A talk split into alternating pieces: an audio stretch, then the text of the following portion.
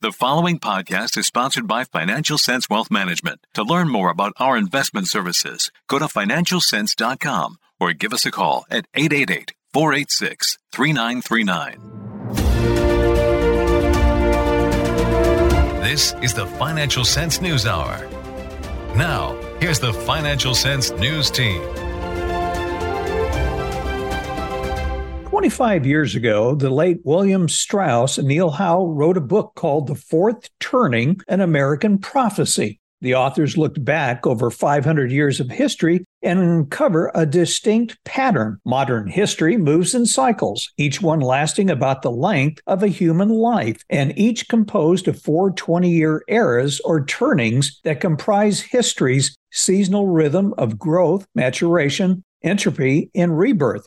We're here today to talk with Neil Howe on his new book and sequel, The Fourth Turning is Here What the Seasons of History Tell Us About How and When This Crisis Will End. And Neil, the first question I'd like to ask for listeners that may not be familiar with your work what is the fourth turning and how does this fit into your generational theory? Well, Bill and I started embarking on this approach to looking at history even long before the fourth turning appeared in 1997. We wrote a book in 1991 called Generations, which was actually the foundation for a lot of our later work. And what we were interested in is how generations differ from each other and how they are related to important changes that occur in American history we were surprised to learn what we wanted to do was to tell uh, the entire history of America as a sequence of generational biographies, kind of collective biographies, right? Of how each generation was raised as children, came of age, you know, went through its leadership years, grew old, and so on, and how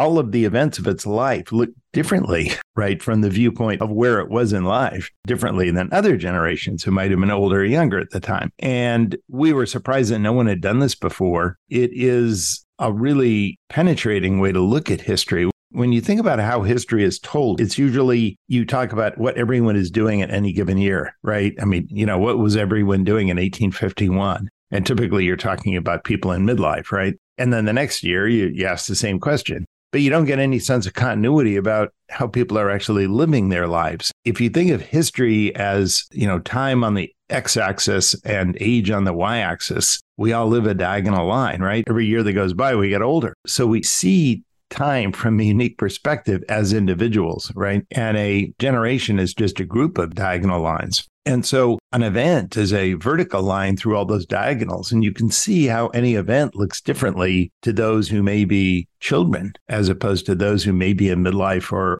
older. I mean, think of, you know, how World War II looked at someone who was, you know, maybe remembered the Civil War as a child, right? As to those who were children during that time and every subsequent event in history. And what impressed us about this as we look back is we found that these generational differences are profound. They go all the way back in American history. They weren't just invented by Xers and boomers. And not only that, but that certain generations tended to follow other generations, right? That the succession of generational types or collective personalities was not random. For example, every time you have a rebellious or a generation like boomers who are protectively raised during an era of peace, usually after a crisis, coming of age, attacking the institutions their parents had built with very kind of idealistic and utopian objectives. These kinds of generations are always followed by much more materialist, pragmatic, even cynical generations, which uh, talk a lot less and pursue the bottom line more. We're all familiar with Xers coming after boomers, but you know, think about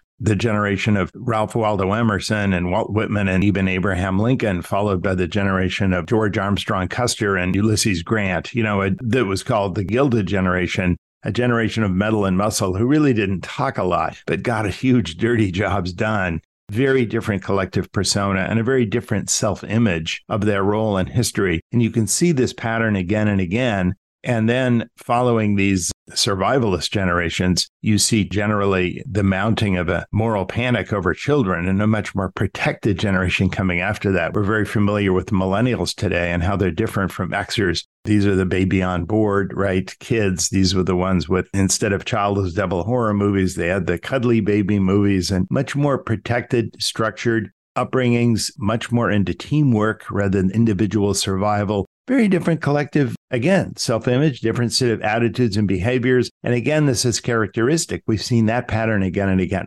Well, what does all this lead to?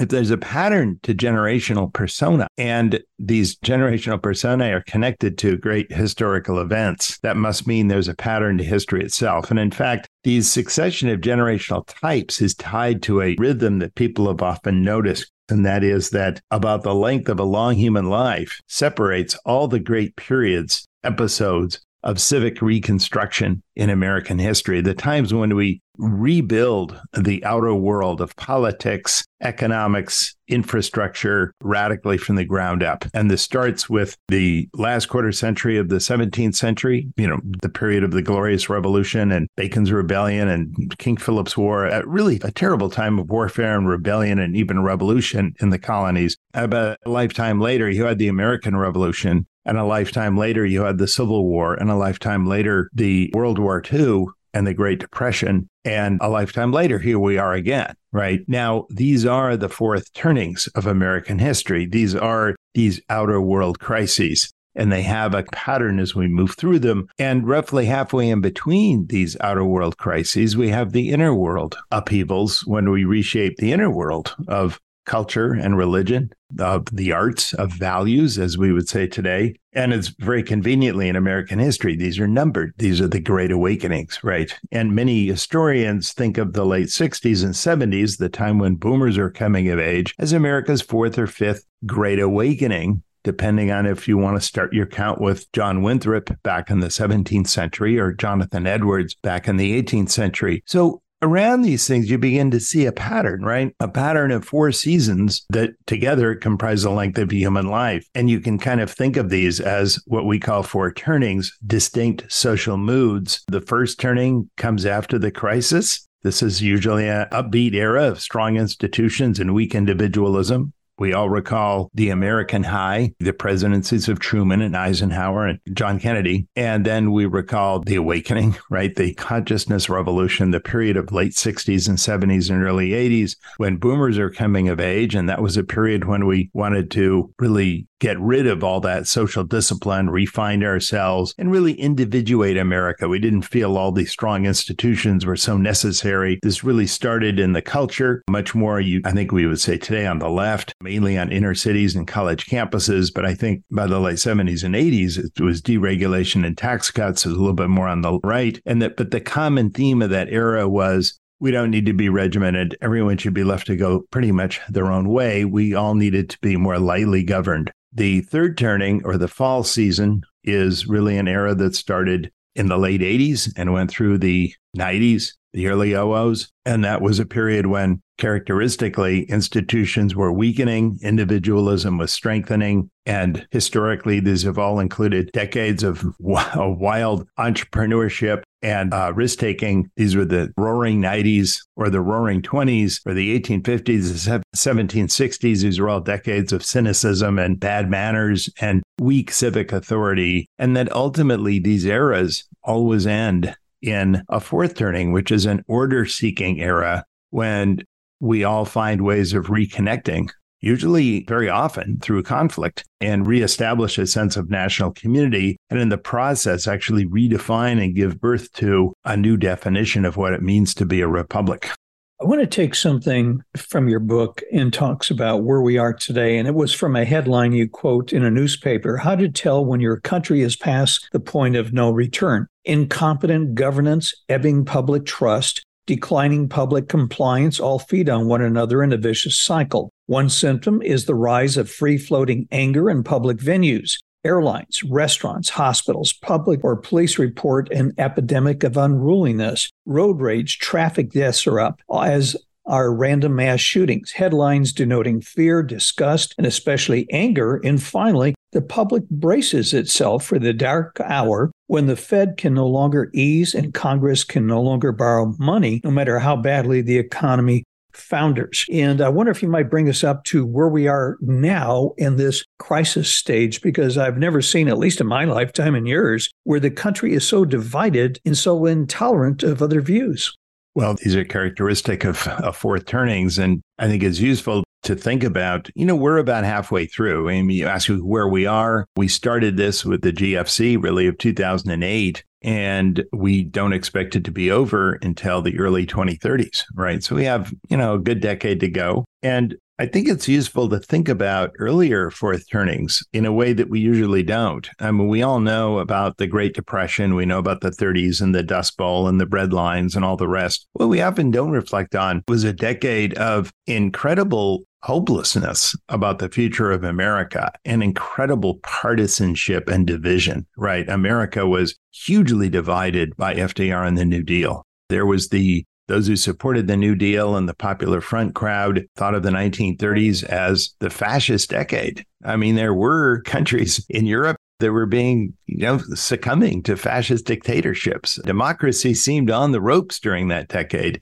And of course, to FDR's opponents who called him Franklin Stalino Roosevelt, it was the red decade, right? But one thing has seemed clear is that the whole world was going to go either communist or fascist, right? There seemed to be a lack of any confidence that liberal democracy and open ended capitalism had any future. And I think that's something to remember. I mean, today we think about, we look at this rise of authoritarianism and populism, which always kind of go together, not just, you know, in our country, but even more around the rest of the world, virtually all around the world really responding to many of the same generational forces that we see in America. And we see the rise of this around the world. And we see, well, we've been here before. We see the decline of global trade as a share of global product since the GFC. Well, we were there before. What do you think happened after 1929, right? We see the decline of the number of free countries. We saw that in the 1930s. Well, we've seen the same thing since 2008. Just look at uh, Freedom House or VDEM and their count of the share of the world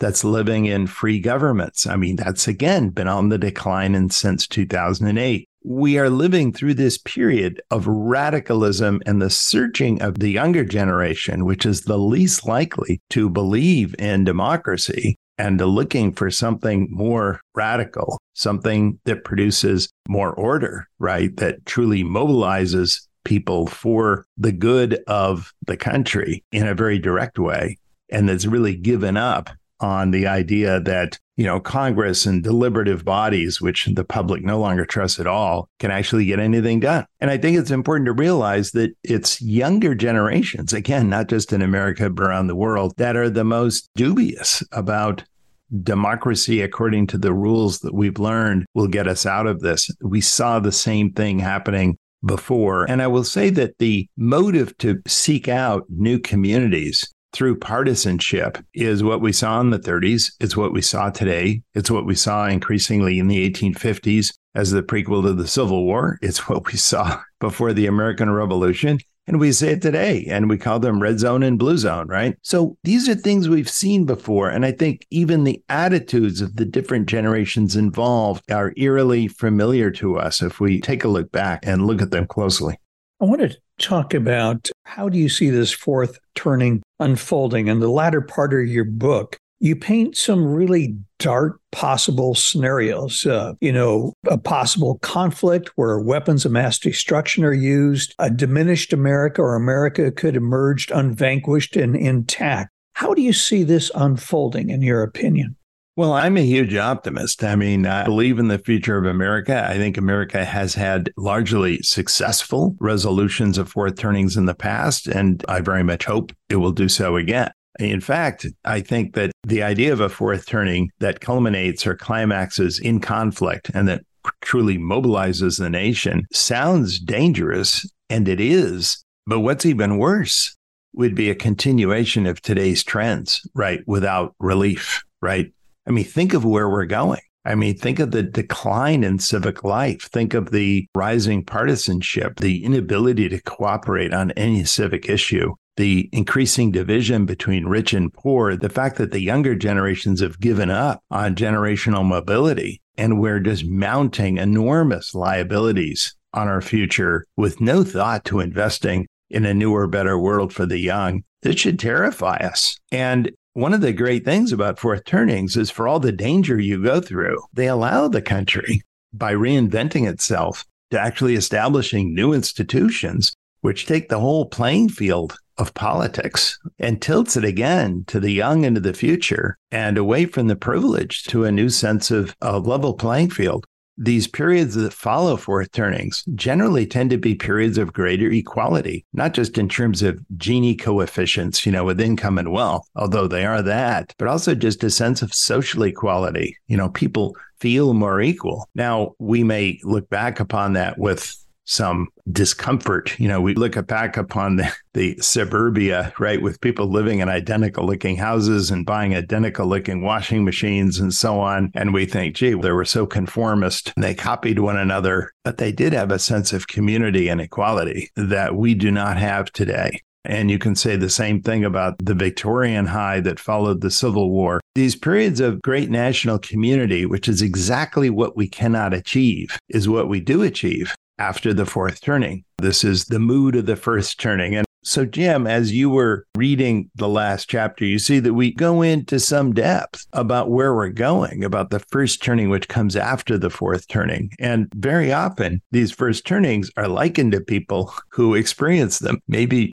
just in contrast to the fourth turning they've been through as golden ages, right? In our history, a time when the Republic is able to achieve a new order at home. And very often a new order in the world. And so this is something to look forward to. This is an optimistic message, which, if you just think that we're going to go on a continuous line forward from where we've been going over the past, you know, couple of decades, you might not be as optimistic. What are some of the challenges that we face as a nation during this turning? As I alluded to in reading from your book, and I mentioned about, you know, the disunity that you see today, the civil disorder. So, what are some of the challenges that we face? In other words, what can go wrong here? Typically, the best way to look at where the country is going is by looking at what the rising generation has to offer. After all, they're the new addition, right? We're going to get more of whatever it is they are. You know, so we're fated to get that. And I think when you look back at the late 60s and 70s, right, all I think all generations participated in the shedding of the order that society was offering, right? And that gave rise to a lot of the conflict of the 60s. All generations participated in that. But I think it's easy to see that it was boomers at the time the rising generation that really represented the cutting edge of that, right? Uh, wanting to discredit the World War II winning generation for their whatever it was that they built, you know, whether it was Vietnam or their rockets to the moon or their great society or whatever it was. It was too much. It was the wrong thing. And even the senior citizen label was uttered by boomers with a little bit of sarcasm. They were almost too good at being citizens, right? They weren't real human beings. And and so on, right? So we knew what boomers were about. They wanted a less ordered world and a world in which individuals would be freer to do what they wanted and we wouldn't be so worried about imposing order on everything. I think when you look at today's millennials, you see much the opposite. You see a generation which is searching for order. One of the things that boomers really disliked was the very powerful an almost omnipresent middle class. I mean, middle class was a bad word, a word of opprobrium back in the late 60s. It was, you know, charcoal burning everywhere, you know, the famous Monkees song. I mean, this was horrifying. I mean, why we were all being stamped into this conformist role. Why couldn't just people be allowed to go different ways, different strokes for different folks, right? Live differently. Well, you talk to millennials about middle class, and their attitude is, where is it? I'd like to sign up. Sounds great, right? It's like we all get the same target date fund, right? I mean, we all get to like, you know, enjoy sort of a common future. We all get to emulate each other. We're trying to do that anyway on social media. So where do we find it? So you see the difference? I think very often when we think about fourth turning as an order seeking era rather than an order defying era, we begin to see what is on the longer term agenda of the rising generation. And it's very different from their, um, you know, their one time hippie parents, right? At least those are the older millennials who are, who are likely to have boomer parents, right? So, this is, as we point out in the book, a generational rhythm as old as time. And it's how each generation corrects and compensates, right, for the excesses of their parents. And, but it does so through history. What role do you see Gen Z and the boomers playing in this turning? Well, every generation plays a role in the fourth turning, and typically they play an archetypal role. That is to say, each generation is entering a phase of life, tends to play the same role that other generations are playing, right, at a similar phase of life. So typically, what we call the prophet archetype, and that would be boomers, right? Boomer like generations, we call them the prophet archetype, no matter what saeculum, you know, what century they're born in. They always have a very similar life cycle. They're always born right after the crisis. They're raised in the optimism of the post-war era. They come of age with this awakening event. They age into, you know, midlife, very values fixated individualists. And in old age, as they enter old age, they take society into and through the next fourth turning. It's happened every time with this kind of generation in our history. And as they age, they become the detached, not really civic, obviously, because they've never really had an, any coming of age association with a great civic event, but they become very values focused mentors for younger generations in the culture. Right. I think this is what younger generations look up to boomers today, you know, not so much as paragons of what to do about politics or geopolitics or how to build anything, but rather for their huge imprint on the culture. Right. And millennials really respect them for what they did in the culture. I, I know all the millennials I know, including my own kids, Jim, they all know all the songs, right? That that boomers ever sang. They really respect that Beatles to Eagles discography in a way that boomers never cared about what their own parents did in the culture. But millennials do really do respect that. And it actually gives rise to a figure we talk about in the book of the gray champion, right? The very values fixated elder who is able to reconnect the rising generation with a sense of their country's culture, their heritage, and basically ask them not to back down in the face of adversity. So that is the gray champion image, ideally at its best, of this values fixated older generation. Now, the next archetype we call the nomad archetype are the kids who were born and raised during the awakening. These are the survivalists. Uh, this is the survivalist generation. These would be Xers, and they will be, in fact, they are. They're entering midlife during the fourth turning, and they're taking over civic institutions, although because Xers never had a connection with civic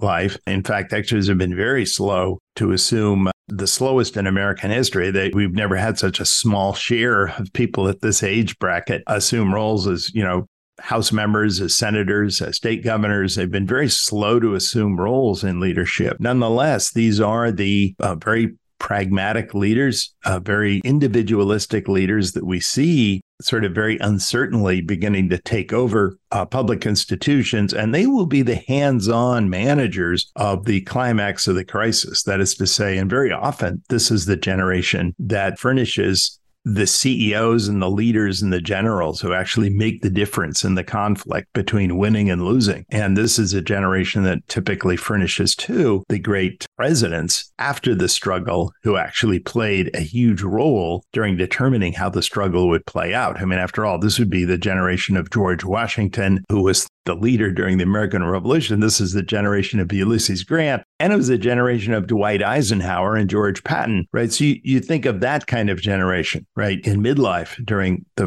during the fourth turning. And coming of age is what we call the hero archetype, of which you would see the GI generation that we later called, you know, America's greatest generation. And we think too, fitting into that collective personality type would be millennials. The GIs very early on were a protected generation coming along during the progressive era, during the first couple of decades of the 20th century. And this was when a huge part of the progressive platform, Teddy Roosevelt and Woodrow Wilson, was protecting children, you know, child labor laws with teeth, protected playgrounds for children, vitamin pills, making sure that they weren't uh, giving them allowances for good behavior rather than having them actually earn money in, in dangerous factories or rolling cigars. And this effort to protect children, this almost moral panic over children that existed during the progressive era, is a very important part of shaping these kids who came along just too late for World War I and separating them from older generations. And later on, during the 1920s, they molded a new image of young people. These young people they weren't risk takers. They weren't like F. Scott Fitzgerald or Hemingway. They weren't, you know, disillusioned individualists. They didn't join the gin fizz crowd or the barnstormers or the rum runners of the roaring 20s. They settled down and became very much technocratic kids, looking forward to a more greater sense of national community. And in fact, when the great crash hit, this younger generation voted overwhelmingly for the New Deal by more than 80% majorities, according to surveys taken at the time in 1932 and 1936. First time voters voted for FDR and the New Deal. This is the first generation of African Americans who voted, you know, who did not vote for the party of Abraham Lincoln, right? This became the great New Deal coalition, which really started with the GI generation. And later on, of course, they hunkered down, they rallied to the call during World War II, and they went on to conquer half the world. And they took a lot of that skill at organization back with them, and they built Levittown and the interstate highways and the Apollo moon launch program. And all the rest that we know about them. But it's very interesting to realize that at the time, back in the 30s, many of them were young radicals. Many of them joined the Communist Party. There were, you know, card-carrying members of the Comintern, dedicated to the destruction of American capitalism. And, and we forget that in retrospect. And, and maybe this is one place to just emphasize that the big danger of history is seeing people in retrospect. In other words, seeing events in the past from the viewpoint of knowing how they all turned out. I think very often we see the GI generation and we think of them for, you know, as these all American kids, right? They seemed like finished product even in their youth. You know, they knew what they were going to do and they knew all the great things they were going to do for America. We don't go back and we see these generations as they really were in the 30s. People worried a lot about whether these young people would, if called upon, serve. And in fact, what was very popular in the late 1930s, even as late as 1937, was signing the Oxford Peace Pledge, which was a pledge that if your country declared war, that you would not serve, right? You would not partake in that same horrible crusade for democracy that ruined everything right back in the First World War. So it was actually somewhat of a surprise that this younger generation finally at the you know just a year or so before pearl harbor proved suddenly so eager to join the struggle and to fight and to build a better world after the war. It was interesting in your book you talk about famous people that represent each one of this group. Like for the boomers you have newt gingrich and hillary clinton gen x jeff bezos kamala harris. Millennials you have mark zuckerberg and taylor swift. So why did you pick those just out of curiosity well, I think probably just because people would know who they were. We have a number of charts, you know, looking at sort of sample members. We just wanted to bring, you know, as I was picking names, sample names in some of these charts, I just wanted to make sure that people drew up an image, right, of people that they have seen, people they know. But I think it's fair to say as well that you can see in in these people some of the attributes, right, that we sort of apply to people that age. You know, Taylor Swift is I don't know how to put it Jim, but Taylor Swift isn't Janis Joplin. You know what I mean? Sure. I want to get to something, given the headlines that we see daily, the various news events. What advice do you have for people who are feeling anxious or uncertain about the future right now? I think to I have a lot of advice. I, you know, I think one thing is to trust the the better instincts of the young. I think that's one thing that's always hard for older generations to do. Right? We, we realize that even the older generations we venerate were once young. And I think that was one of the reasons I pointed out how, in some sense, wild and unsettled the GI generation must have seemed like right, back in the late 1930s uh, to many older Americans. And yet, older Americans finally deputized them and enlisted them, and they fought with great organization, great determination, and great courage. And I think allowing these generational archetypes to realize their potential, to unleash their own energy. These generations, as Ortega y Gasset once said, and he was one of the great generations theorists of the 1920s that I admire. He said a generation is not a thing, it's not an entity, it's a trajectory. It has direction, it has ideals, it moves. And a generation is very different from other social categories for that very reason. You know, you think about, you know, the rich or the poor or uh, different races, different nationalities. You think about all Californians or you know, whatever your social category, right? It has no time dimension. It's just sort of, you know, it just simply sits there on the page. generations are different. Generations are born, they live, they die. They have a limited ability in their lifetime to get certain things done. And they have aspirations that are different from who they are now. They want to achieve something that they haven't yet achieved yet. I think that is what is hopeful to me if we realize that these younger generations, you look at millennials, you look at the generation coming after them, but I think just looking at millennials, you look, well, this generation is as yet unformed, but we would have said the same thing about the Republican generation back just before they had drafted the Constitution. We would have said the same thing about the greatest generation in the 30s. And to realize that to let them exert their energy, I think realizing that the hope of a successful resolution of a fourth turning could lead to a much better world beyond is another thing to reassure older people with. Very often we have a sense of history as utterly unpredictable, you know, that we're dangling out at the end of history and literally anything could happen. Technology could take us anywhere. I don't think that's right. I think there are broader patterns that allow us to reconnect with the past and really allow us to take strength from our own heritage, from our history, from what we've been through before and say that, you know, I'm playing this role but others have played it before me. And if I play it well, we can get through this era and really create something much better on the other side. Now, personally, for people, when people say, well, how do I personally deal with this era? I basically say, you know, look, expect a world in which all the official institutions around you, uh, particularly, you know, government, is going to be probably a bit more preoccupied with the nation's welfare and, and even survival than to necessarily look after you. All fourth turning eras have been great eras of depending upon and reconnecting with your community, your friends, your family. And it's very important sort of financially. I mean, in my day job, I'm, I'm actually, I work for hedge Hedgeye Risk Management. I lead up the demography team. So, you know, these are my clients are wealth managers. And people sometimes ask me personally, you know, how should I deal with things like long-term care insurance and so on? And all these questions about, you know, portfolios and diversification. But diversification is difficult in a fourth turning because, you know, at times of real crisis, all the correlations go to one, right?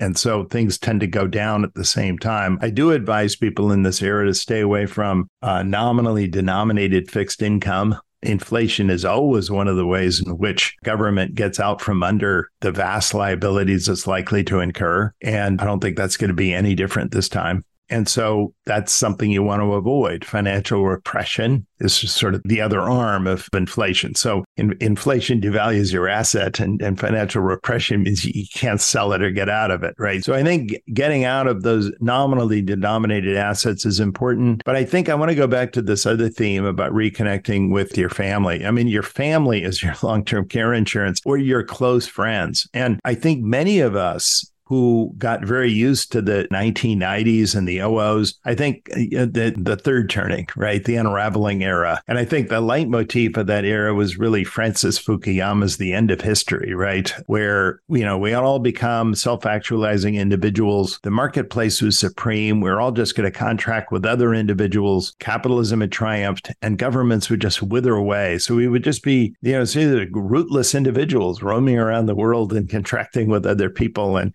fulfilling all of our individual capabilities. I don't think that's where the world has led, Jim. I don't think that's where we were all going. I think we've come to a world to realize that what's reasserting itself as a world this is a little bit more tribal and a world in which people really do need to recognize their dependence on communities to acknowledge that to connect with that I think millennials understand that very well, which is why they're such a large share of them is still living with their families, right? We've had the largest share of people in the late 20s, early 30s living with their families. When was the last time we had such a large share? The late 1930s, Jim.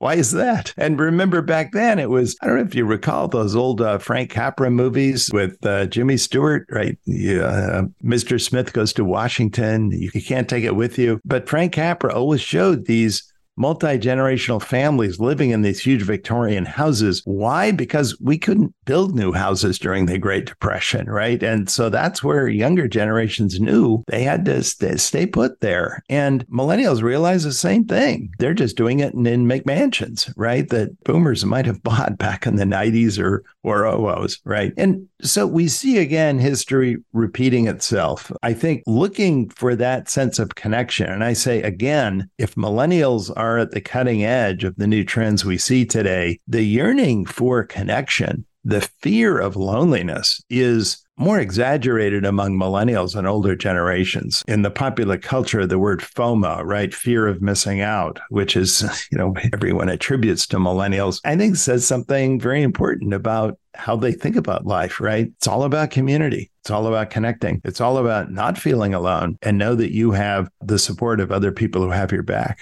It's interesting, Neil. You just brought up some memories. Uh, when my parents first got married and I was born, they were living with their parents. So, once again, that reflection, how it repeats itself, given where we are now, and we're about halfway through this fourth turning, what are some of the things you are most optimistic about for the future? Most optimistic about you know, again, I think I've said that. I think I'm most optimistic about history itself, how it roots us how it reassures us, you know, that there will always be another day, right? Things will not stay on the same trajectory. And not, I can just say that philosophically, but looking at the rhythms of the past, we can actually begin to foretell when it's going to change, right? And which generations will be moving into new phases of life when we expect it to change, right? And this, this expectation of both generational change and social mood change is something that was there at the very beginning when Bill and I wrote our first book, uh, Generations. It came out in 1991, and we looked at all these different generations. We came to the 14th generation, which was the little kids, you know, born after the early 1980s, right? And the oldest of them were only eight years old, and we didn't know what to call them.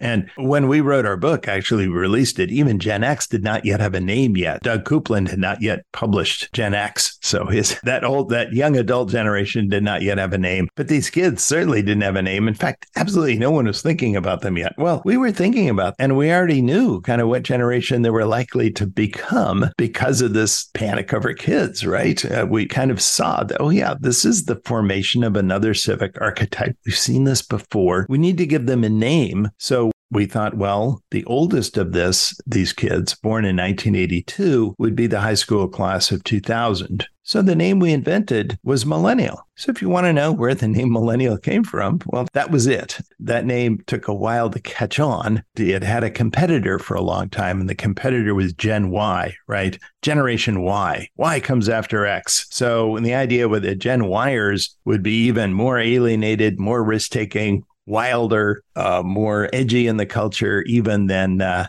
than Xers were. But that was the wrong conceit. That was the wrong assumption. That was the assumption that each generation would be more like the last. That's wrong, right? Each generation turns the corner on the last. And I think that that is what we need to, that actually can be in an era like we have now, a comforting, right? Uh, realization. Think about it. If every generation is like the last, but more so, civilization would have gone off a cliff thousands of years ago, Jim, right?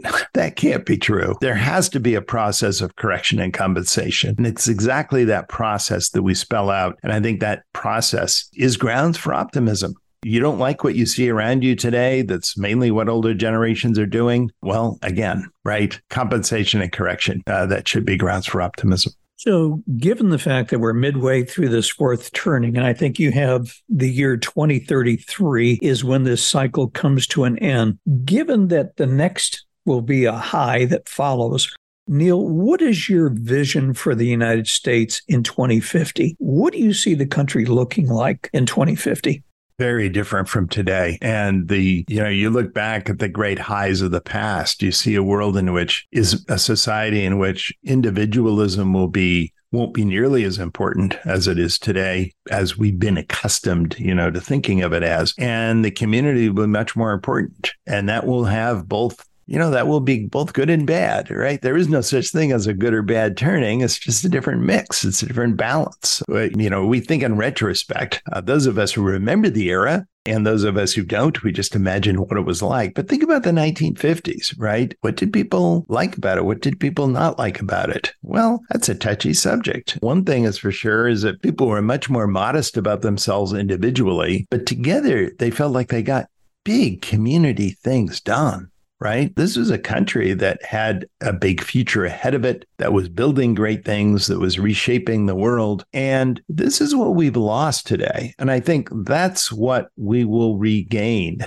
And it's interesting, we look back on the 1950s, the 1950s, even at the time, by the way, it was heavily criticized. It was by no means everyone thought it was a golden age. My God, Malvina Reynolds sang that song about little boxes, you know, on the hillside, all made of ticky tacky, and they all look just the same. The invasion of the body snatchers and Manchurian candidate, and all of the people who wrote David Riesman, who wrote about the, you know, other directed people who just looked at, you know, didn't know what they were about themselves. They just followed social cues of other individuals, the sense of sort of phoniness, no personal authenticity, casual racism and sexism. And I could go down the list, right? I don't think that's very hard to do. But think about the things that the 50s did achieve very rapid gains in, in uh, median wages. You know, much more rapid than we than people ever saw before and we've seen ever since. A very strong and powerful middle class that actually got stronger. The distribution of income and wealth became more equal by the time we reached the late 50s and even more when we reached the mid 1960s. Um,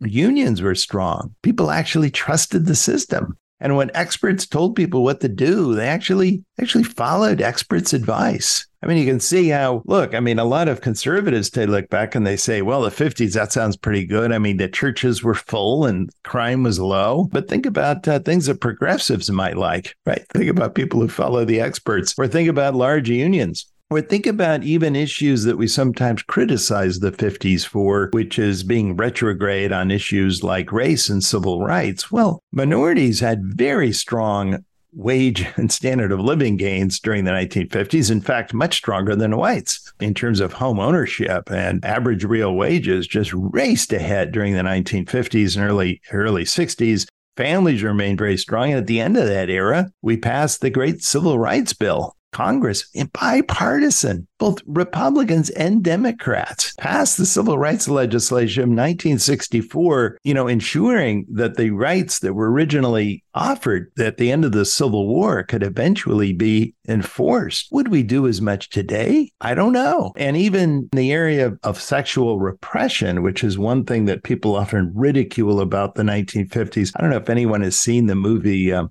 Pleasantville, which came out in the late 1990s, but really makes fun of the black and white 1950s for uh, you know, being so repressive sexually. Well, look at all the problems young people are having today with sexuality. I'll, I'll tell you, people were much more enthusiastic. Young people were much more enthusiastic about sex back in the 1950s than they are today. And young adults were doing a lot more of it than they are today. You really wonder, Jim, who should be calling who a wasteland, right? But I think this new appreciation of the, some of the things we did achieve in the 1950s, not taking away anything from the things we obviously did not not is something that we should expect because we're actually getting closer and closer to re entering an era of history that may be somewhat similar. Well, absolutely amazing. And just, uh, I want to go back to your first book, The Fourth Turning. When you wrote it in 1997, we were the internet, uh, computers, cell phones were becoming ubiquitous. It was a new technological revolution. Nobody would ever believe that in probably a period of eight or a decade, we would be entering a crisis, going back to the crisis of 2008. So I want to recommend your book, The Fourth Turning is Here What the Seasons of History Tell Us About How and When This Crisis Will End. A very unique look at the way history unfolds. Neil, I want to thank you for joining us on the program. Excellent book. I enjoyed reading it as I did your first book. Thank you so much, Jim. Financial Sense News Hour is for informational and educational purposes only and should not be considered as a solicitation or offer to purchase or sell any securities. The investments, investment strategies, and investment philosophies discussed or presented on the News Hour each involve their own unique risk factors, which are not discussed on the show. Responses to listener inquiries are based on the personal opinions of the Financial Sense staff and do not take into account listener suitability, objectives, or risk tolerance. Financial Sense News Hour and its parent company shall not be liable for any financial losses that result from investing in any company companies mentioned in Financial Sense or arising out of the use of any material on the news hour. Be advised that you invest at your own risk.